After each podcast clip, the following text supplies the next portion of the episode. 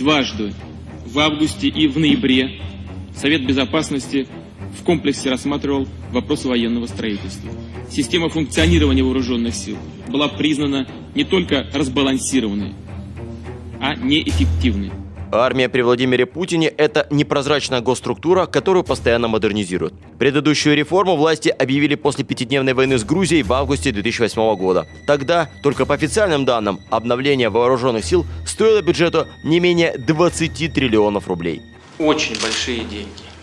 Разумеется, мы отвлекаем эти средства от других направлений. К 2012 году так называемая оптимизация армии была завершена. Сегодня президент подвел итог большой работы, благодаря чему выросли боеготовность армии, ее престиж в мире. Реформирование вооруженных сил практически завершено. Однако война в Украине продемонстрировала, что космические бюджеты ушли в никуда.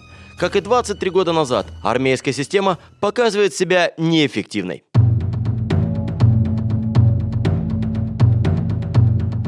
Предыдущая реформа российской армии тесно связана с именем Анатолия Сердюкова.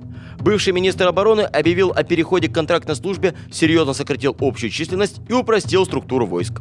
2000-е годы действительно Россия на политическом уровне не готовилась э, к крупномасштабным войнам, готовилась э, к ограниченным быстрым кампаниям типа как э, война в Грузии в 2008 году. И под эти войны, в принципе, строилась э, российская армия, в частности, сокращение общего количества военнослужащих, переход э, с дивизионной структуры на бригадную, создание вообще более компактной, более мобильной структуры, переход э, на части постоянной готовности. При этом полного отказа от службы по призыву, о котором говорил Путин, не произошло.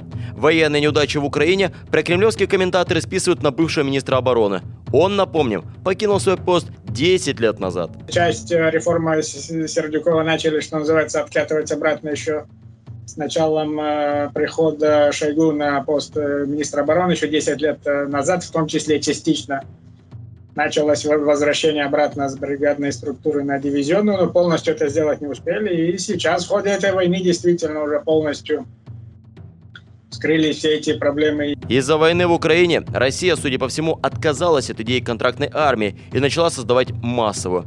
Так, 25 августа 2022 года Путин подписал указ номер 575, по которому число военнослужащих увеличивается до миллиона 115 тысяч человек. Но и это не предел. В декабре 2022 года министр обороны Сергей Шойгу предложил принять на службу еще 450 тысяч военных. Принято решение по увеличению численности вооруженных сил до полутора миллионов военнослужащих, создать два новых межвидовых стратегических территориальных объединений вооруженных сил, Московский и Ленинградский военные округа. Можно набрать их там обуть их старое обмундирование. Ведь нет речи о том, чтобы построить полтора миллиона профессиональную или мощью армии. Есть просто ну, полтора миллиона живой силы, чтобы там вот, как вот а, недавно Солидар брали, просто а, трупами завалили, как времена Великой Отечественной войны. Вот. При этом пополнение армии может помочь избежать социального взрыва. И как это не парадоксально, это Путину может помочь решить проблему а, рецессии в экономике, потому что в прошлом году ну, многие отрасли оказались, мягко говоря, в очень непростом положении. С другой стороны, мы путем избыток рабочей силы как раз вот там, где низкоквалифицированные люди, небогатые, а именно из-за того, что вот там рецессия по многим отраслям. Шойгу также объявил о повышении возраста призыва в армию с 18 до 21 года, а предельного возраста службы с 27 до 30 лет. Однако фактически в этом году призовут и 18-летних, и 30-летних. Расширение численности вооруженных сил – это еще и возможное свидетельство подготовки к крупномасштабной войне.